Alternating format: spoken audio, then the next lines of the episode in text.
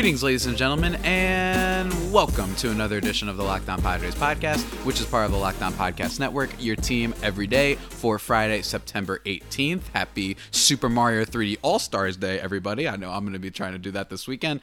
Uh, my name, of course, is Javier Reyes with the Video Game References, your host of this year Locked On Padres podcast. Check out and follow Twitter page for the show, which is at LO underscore Padres, or my personal Twitter account, which is at Javapeno, and that's spelled J A V I I P E N O. And if you feel so inclined, hit me up on either of those accounts with any uh, questions, comments, or concerns you might have. I'll do my very best to answer them here on the show. Um, and today's show, a little bit different than usual. We're bringing back sports movie madness to a degree. Uh, we recorded this, I think it was uh, two weeks ago after Chadwick Boseman's passing. I rejoined up with uh, John Chick and Gabrielle Starr of Locked On Red Sox and Locked On Rangers, respectively, uh, New York Rangers, respectively. And we talked about 42.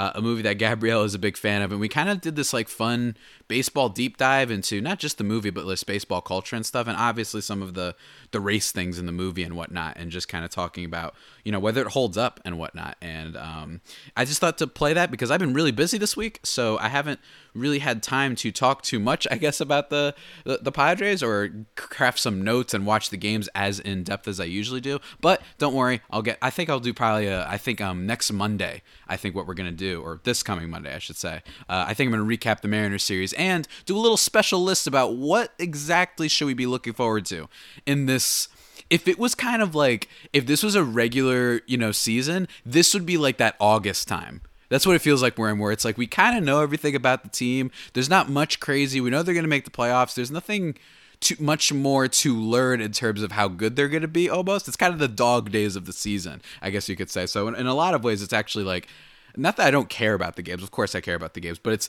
it's less exciting to a degree. Although I do admit tonight's game, I'm really curious to see how Chris Paddack does. So that I will be definitely talking about a lot on Monday. But uh, I've been talking a lot already, guys. Let's get into the sports movie madness kind of bonus episode. There's another bonus episode that I'm going to save probably before the playoffs start. I'm going to play that for you guys. It's about Hoosiers. It's going to be great. Look forward to that in the future. But anyway, guys, um, hope you're staying golden. And without further ado, here we go. This is Locked on Red Sox, Locked on Padres, and Locked on New York Rangers. Continuation of the movie bracket. If you have no idea what I'm talking about, for the past five months or so, John, host of Locked On New York Rangers from our hockey section of the Locked On Podcast Network, Javi, host of Locked On Padres, and I, we made our way through a 64 movie bracket to determine what is the greatest sports movie of all time. But due to some unfortunate seating and just general bad decision making by the people who made this bracket that we found from a random radio station in Lubbock, Texas, some of our favorite movies totally got screwed. And one of them is one of my all time favorite movies, 42, the story of Jackie Robinson. And due to the aforementioned seating in the first round, Jackie Robinson faced off against Bull Durham, and these boys broke my heart because 42 did not see the second round. So we made a decision after we finished our bracket that we would do specific episodes dedicated to movies that didn't get their full day in the sun. And my movie pick was 42. And then when the star of the movie, Chadwick Boseman, tragically passed away from cancer the guys and I decided that it, we were finally going to do our 42 episode that we had been planning for a few months to pay tribute to the incredible Chadwick Boseman and talk about a movie that all three of us really do love and enjoy and appreciate and was the victim to just some bad uh, seating. So let's do this, guys. Let's talk let's about do it. 42. Go. Yes. What was the movie it lost to? I forgot. Uh, it lost to Bull Durham. So Bull 42 was Durham. a 14 seed. Bull Durham was a three seed. And it's crazy because I think Gabrielle, I mean, definitely a fan of Bull Durham, but definitely Yeah. was going to vote for 42 there.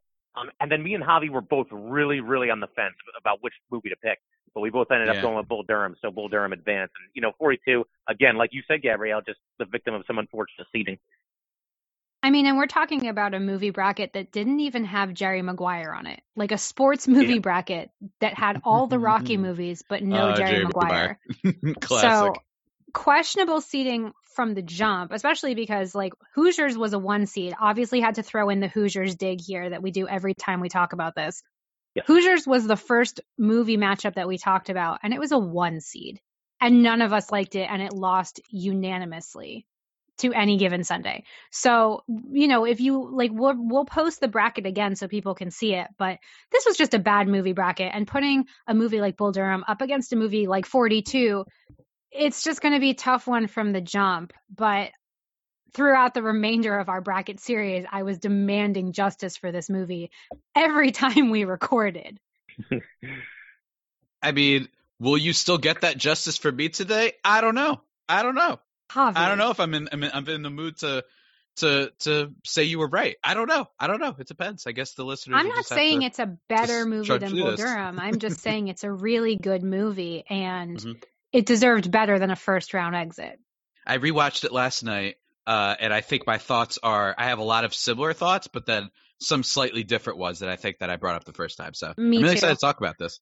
Yeah, me Yeah. too. So I figured we would dive in by talking about the cast um, because this cast is incredible. They have so many special people from all over the industry. And there's also some really interesting connections that I found between these guys. Obviously, we should start off by talking about Chadwick Boseman because Mhm. he was such a magnificent Jackie Robinson. And I think that what I've seen online, the general consensus is that even though a lot of people didn't actually think that the movie was as good as it could be in various ways, it was a pretty unanimous consensus that Chadwick Boseman made an excellent Jack Roosevelt Robinson. Mm, mm.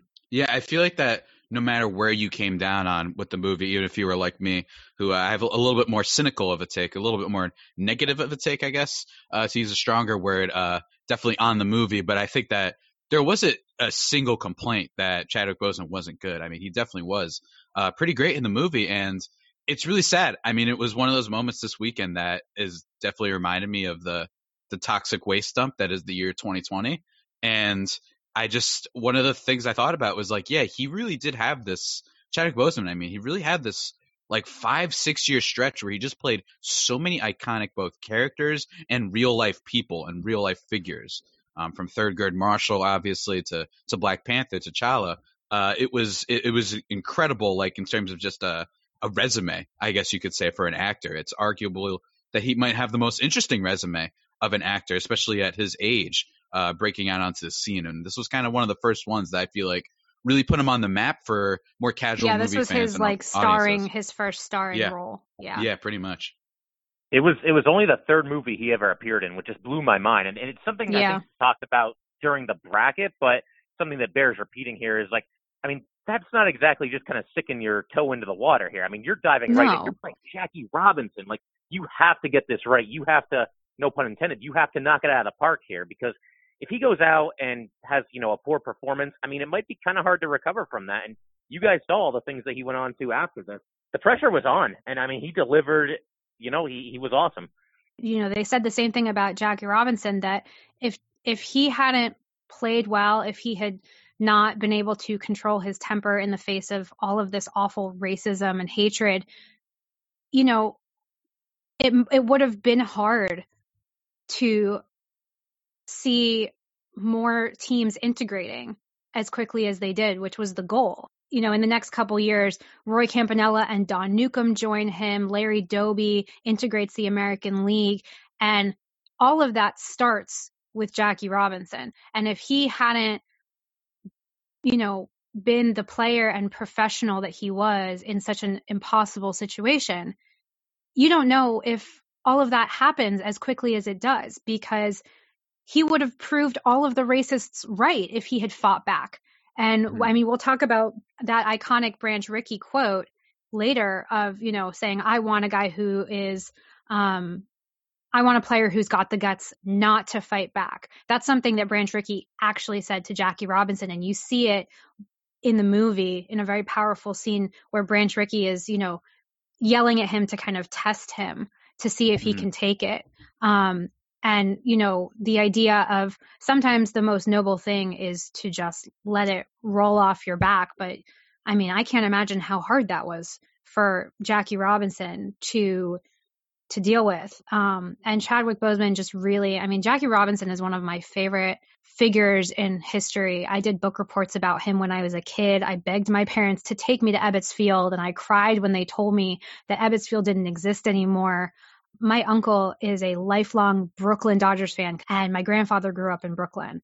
And you cannot discount in any way what Jackie Robinson did for sports and for baseball. Mm. Um, and it's really hard, I think, to to be the first at anything because no one's come before you, no one's done it. There's no precedent. All eyes are on you, and everything you do is analyzed right down to the way you blink your eyes.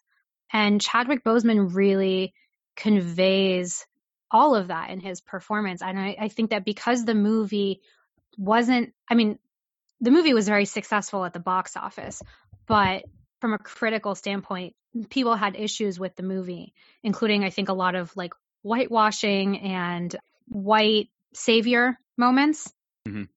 Yeah, but I'll definitely get um, into.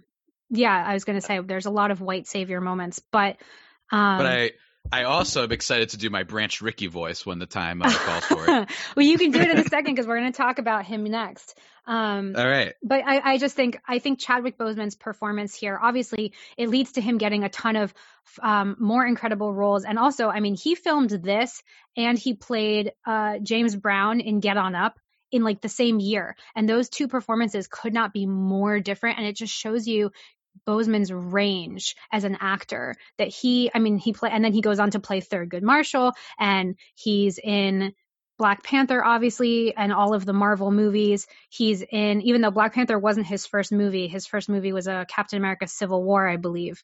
And then, um, you know, then he's in a Spike Lee movie.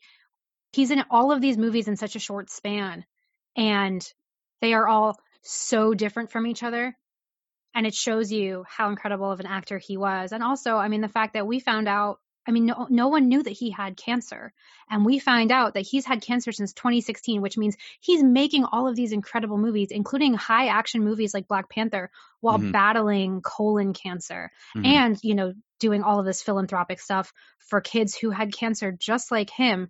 And you're just blown away by how much he gave to the world in the short time that he had. And the range of gifts that he gave in these various movies and it's just mm. i mean i watched i watched 42 on friday night you know at one in the morning because i couldn't sleep and mm. i was looking at it through completely different eyes of in three years after this movie comes out this man's going to have cancer and he's going to go on to do so many more movies and give so much more and you know looking at it through that lens of like this was the beginning for him. But it, I mean, yeah. this movie came out in 2013. Yeah. It's only and seven it's, years later, and now he's and gone. But he did so much in the time that he had left. Right, and we, we like like we've already said before, so so I don't want to sound like I'm repeating myself too much, but it's it's the roles he played are so iconic, and also it's they obviously, I mean, this always happens, of course. Um, when we lose anyone uh, in this world, right? But we we view things differently, and I know that uh, it's not to do with 42, but I don't know if you guys have seen The Five Bloods. Um, his role in that movie is incredibly viewed very very differently now. That's his Spike Lee movie that I was talking yeah, about. Yeah, yeah. I will say that uh, I recommend watching The Five Bloods for everybody too, especially because uh, Chadwick Boseman's role in that movie, uh, now that he has passed away, is even more impactful. I think it is. It is a heavy movie though.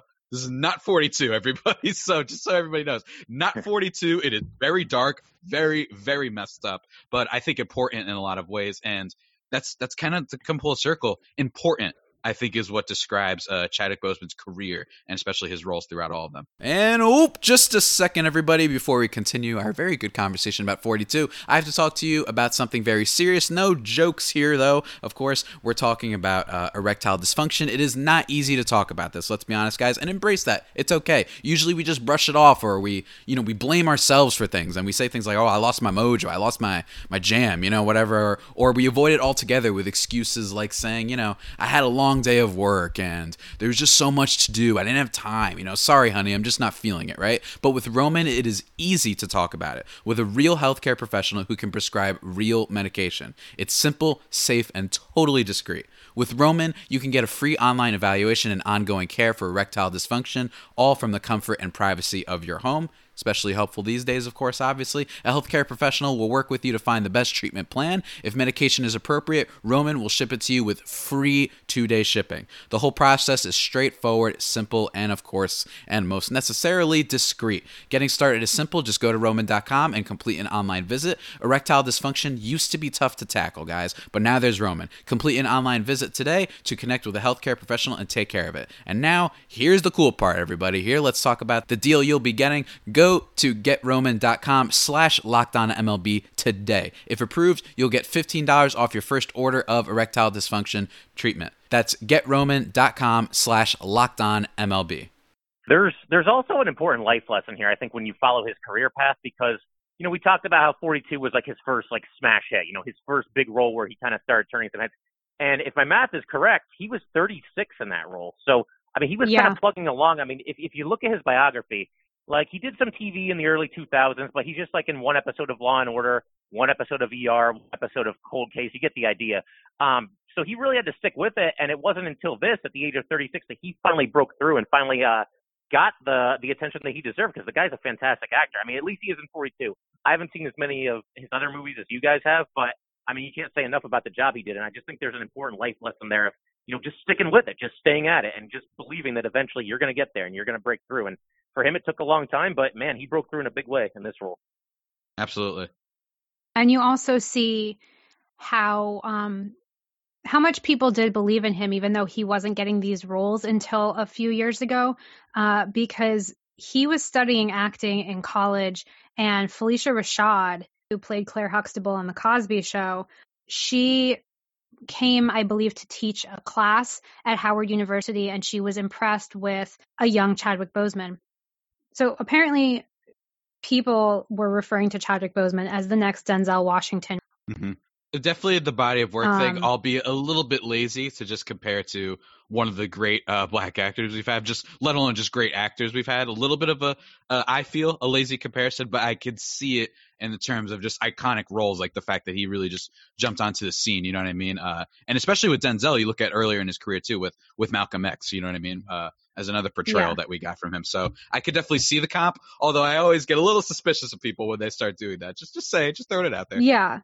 Well, also because people are inherently different. Um, and, and to be clear, I'm mm-hmm. not the one making that comparison. Of course, uh, of course. It was in a CNN article from this morning because then Denzel Washington paid tribute to him in a statement saying he was a gentle soul and a brilliant artist who will stay with us for eternity through his iconic performances over his short yet illustrious career. God bless Chadwick Boseman. So that was Denzel's statement about his passing. But the story is that Phylicia Rashad mentors Boseman while teaching at Howard University. Boseman's a student there. Then, um, sometime later, a group of Rashad's students had auditioned for and been accepted into the British American Drama Academy's Midsummer program, but the students couldn't afford it. So Phylicia Rashad calls a friend of hers, and the friend calls them back and mm-hmm. says, I have the money. And that friend was Denzel Washington. So, yeah. you know, decades ago, before anyone knew who Chadwick Boseman was, Denzel Washington paid for his tuition to go to this summer program. And he said later, there is no Black Panther without Denzel Washington. You know, and it's it's just a really uh, incredible story. But Yes, I agree. I mean, we we need to be careful with these kind of comparisons. And so to clarify, this is a comparison that other people have made. I think that mm-hmm.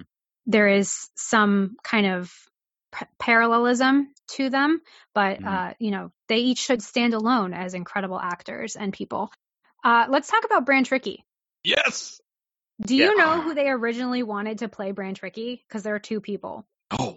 I feel like oh. we talked about this, but I do not remember. They originally I... wanted Robert Redford. Okay, okay, I could see that. And they also yeah. considered Jack Nicholson.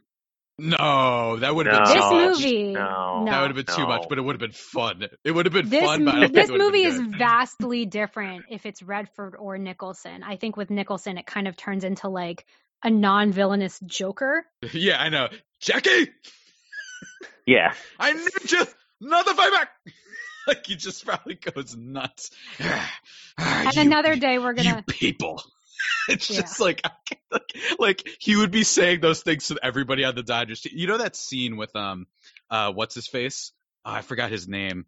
The actor who uh he tells them, you know, he's gonna play on this ball club. That whole scene. Uh like what the Leah imagining Durocher. Yeah, Leah there you yeah. Durocher. Yeah. Leo Durocher.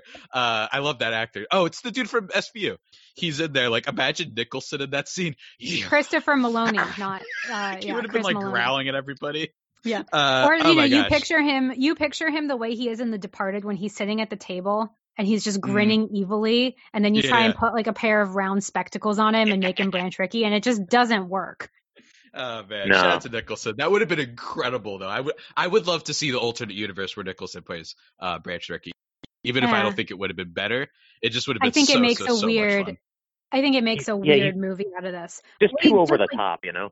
Yeah, it's Mhm. you know Harrison Ford because Harrison Ford now, and I think always in a way, Harrison Ford is really good at acting without speaking. And there's an irony to us having a podcast where literally all we do is talking, talking about someone who is so good at acting that they barely have to speak. But if you think about him in Indiana Jones, Star Wars, movies like this, his whole thing is kind of being that aloof guy who is a man of few words, and yet everybody wants to talk to him. Mhm. You yeah, know? how does he do that? Right? Like I don't know. Every He's got a like thing. that, yeah. It's like ma- it's animal magnetism. good question. How does Yeah. he do that? No one knows. But he Yeah. he does it, you know, I mean he does it less here because and I think that's one of the reasons why they didn't want to give him this role cuz they didn't want to give him this role. Because Branch Rickey is the second arguably Harrison Ford's playing the second leading man in this movie. And Yeah. um Branch Rickey is a guy who has to do a lot of talking and that's really not Harrison Ford's thing. So Mhm. he fought really hard to get this movie. He immersed himself in the role to the point where he wore prosthetics and he changed his voice, which is a perfect Yeah, opportunity to, for Javi to do his Branch Rickey. no, I want a player with the guts not to fight back. You get Oh me? my god! Oh my god! wasn't bad, man. That wasn't bad at all. He'll be fine. He'll be fine. He's a man of. Moral fiber. he can take it. Yeah, moral fiber. Now I don't know about your upbringing, Leo. Who's the guy who like oh my the god! first the first no, racist Leo, coach the, guy? Uh, I know. The, I'm trying to the- think of the- who the minor was. league coach. Yeah, the minor league coach. He's like, look, I know you. You were raised in some in in the South. In the And south. he's like, he's like you. He's like you learned racism at your mother's breast. Yeah, yeah. something.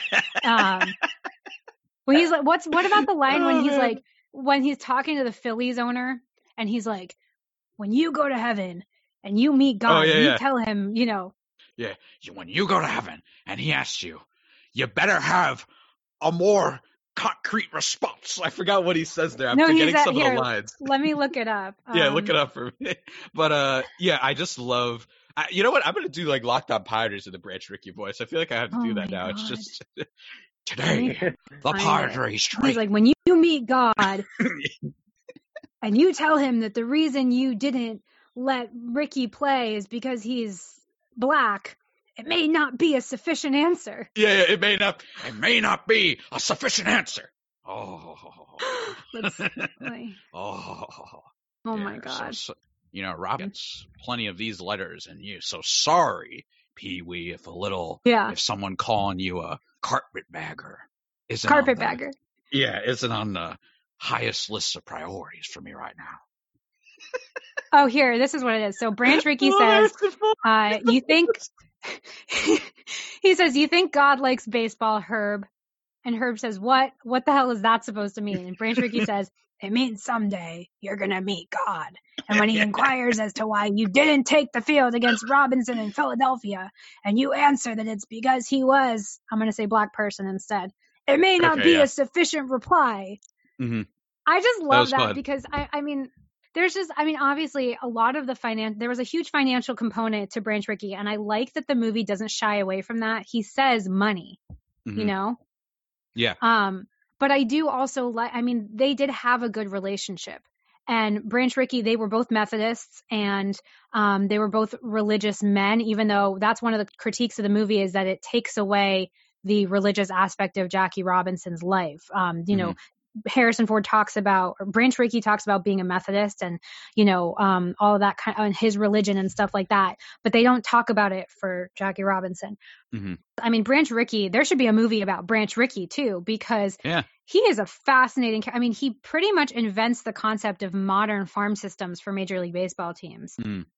He's a deeply religious man. Apparently, the worst profanity he ever would say is just he would shout Judas Priest really loudly in his very gruff voice. Um, you know, How that and, and, make the movie? and That's amazing. been yeah, I, I know. Not to discount Jackie Robinson, but literally, there's no Jackie Robinson without Branch Rickey. Yeah. I mean, they had a thing. All of the team's um, presidents met to discuss integrating baseball, and they all voted against integrating baseball. And Branch Mhm. Rickey just goes, "Screw it, I'm going to do it anyway."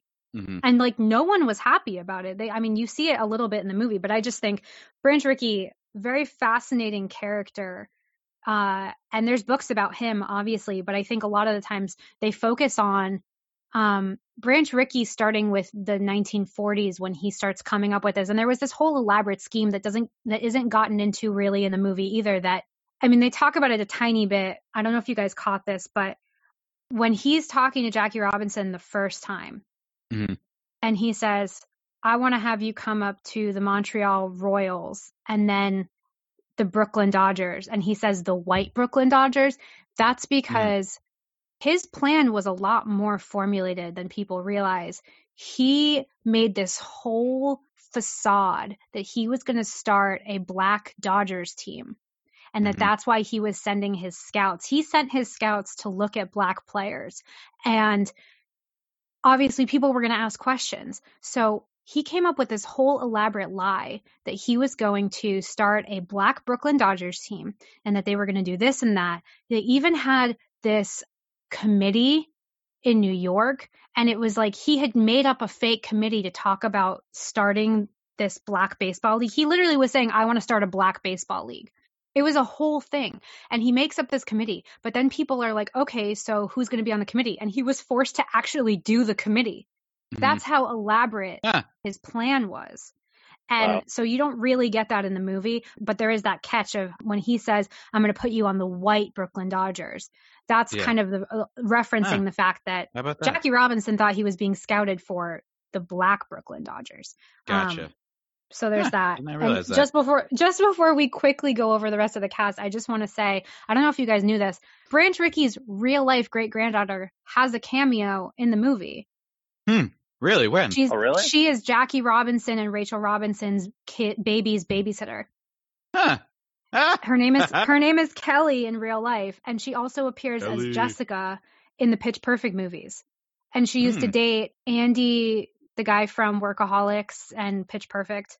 Oh, I think I um, got you. Yeah. Yeah. So uh her name is Kelly and she is actually Branch Rickey's real life great granddaughter and she's in the movie for, you know, a second uh as the babysitter. Wow. He hit 350. Very cool. He hit 350. 350. um to quickly run down the list. So Nicole Beharie is Rachel Isum Robinson and she and Chadwick Boseman were actually both in a movie called The Express in 2008, but they had no Mhm. scenes together. Hmm. Okay. Uh, then you have Christopher Meloni as Leo Durocher, who is also Okay. obviously, as we mentioned, Detective Stabler from SVU. Yes. And personally, my favorite, he is Gene, the very eccentric cook from Wet Hot American Summer. Yeah. You know, I've I've Yeah. missed out on the Wet Hot American Summer kind of uh, uh You need to watch it. It's very much your vibe. Right, yeah, it's Yeah. but but people have told me like, oh, this is literally your movie, and I'm like, Oh, oh, yeah. yeah, all right, It's it's such a great cast of like crazy random people all coming together. I mean, it was Bradley Cooper's first movie, Amy Yeah. Poehler, just an amazing cast. Uh, then you have Andre Holland as Wendell Smith, the sports writer who is he calls himself Jackie's Boswell or Bosley.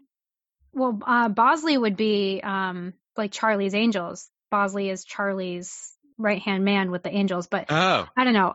Andre Holland plays Wendell Smith. Um, interesting to know that in the movie they meet for the first time in Florida, when he arrives to train with the Royals. But in reality, Wendell Smith was actually the one who reportedly arranged Robinson's tryout with the Red Sox in 1945, which obviously did not go well, and they passed on him. And then, of course, didn't integrate the team until 1959. Not great. But yeah, so that's Wendell Smith. Then you have T.R. Knight as Harold Parrott, Branch Rickey's faithful sidekick. I mean, I don't even really know what his job is supposed to be. But yeah, honestly, uh, right? Yeah. You always have those in these movies, these like little Yeah. si- dorky looking sidekicks. They had one at uh, Glory Road too, who was weird Yeah. too. It was it was a Glory so Um, maybe that's just a thing to do. I don't know. Very odd. I don't know either, but um, he comes from Grey's Anatomy. He was George O'Malley for the first couple seasons, Hmm. you know, and then interestingly, James Pickens Jr., who played the chief in the first few seasons of Grey's Anatomy, is also in 42. He's Mr. Brock, the Robinsons' host in Florida at the beginning of the movie when they are staying at the house because they can't stay at the hotel. And then continuing the trend of medical dramas, uh, medical shows, John C. McGinley, aka Dr. Cox from Scrubs, plays the Yeah. famous announcer Red Barber. In real life, John C. McGinley is a huge baseball fan, and I think he kind of uh, he really wanted this role because he's a huge baseball fan. Mm. There you It's go. perfect. He I can mean, fit who in in a isn't? timeline like that so easily. Like, you know, he, he Right. just he, everything about him just kind of screams old school, and like you actually believe you're watching an announcer from like a completely different time period. It's fantastic. Yeah, He was perfect for that role. apparently he was apparently he was totally um like begging for this and so amped to do it. It's also crazy because you think about it's the Dodgers pre Vin Scully, Yeah. Mm. Wow. you Jeez, know. so many connections, man. and, and and I I just always think of Vin Scully as like having been there since like 1900, but you know, obviously that's not true. And that's it for right now of this talk on 42, guys. Actually, guess what? I didn't mention this in the intro. Silly me. Uh, there's going to be a part two for this when we kind of zone in more on the Ben Chapman scene in 42, which is kind of the most infamous, maybe one of the most infamous things to ever happen on a baseball field, I guess you could sa- say. Um, sorry, hiccuping a little bit there. Um, that will be coming sometime in the future. And when I post that, I'll of course link back to this one. Don't worry, don't worry. I don't know when exactly it's going to come, but uh, we will have that going up at some point. Maybe when the Padres have another off day, I'll, I'll post that for you guys. Uh, so hopefully you enjoyed it. Uh, love talking with Gabrielle and John as always. Can't wait to do more bonus things, especially I think when the off season starts coming and when we we take little breaks in between rounds. Like we say when the Padres, obviously after they sweep whoever they play in the first round, maybe they got to wait a little bit to play the next opponent. That's when I'll try and include stuff like that. Um, and then Monday, of course, to, talking about the Mariners series and some key points that will be coming up with for what to watch for the rest of the season. You won't want to miss that, guys. And with that all being said, that about does it for today's edition of the Locked On Padres podcast, the only pod that may be better than the Padres themselves. Remember, to subscribe to the podcast wherever you get your podcast from Stitcher, Spotify, Apple Podcasts, Google Podcasts, Himalaya, Overcast, whatever. It's on there just, just just check it out. Just type it in. Locked on Padres. You'll find it. Trust me. Uh, go to iTunes if you want to review the show. Give me some five star reviews. That would be greatly appreciated. And until next time, stay safe and of course stay faithful. My Friar Faithful homies. Take care.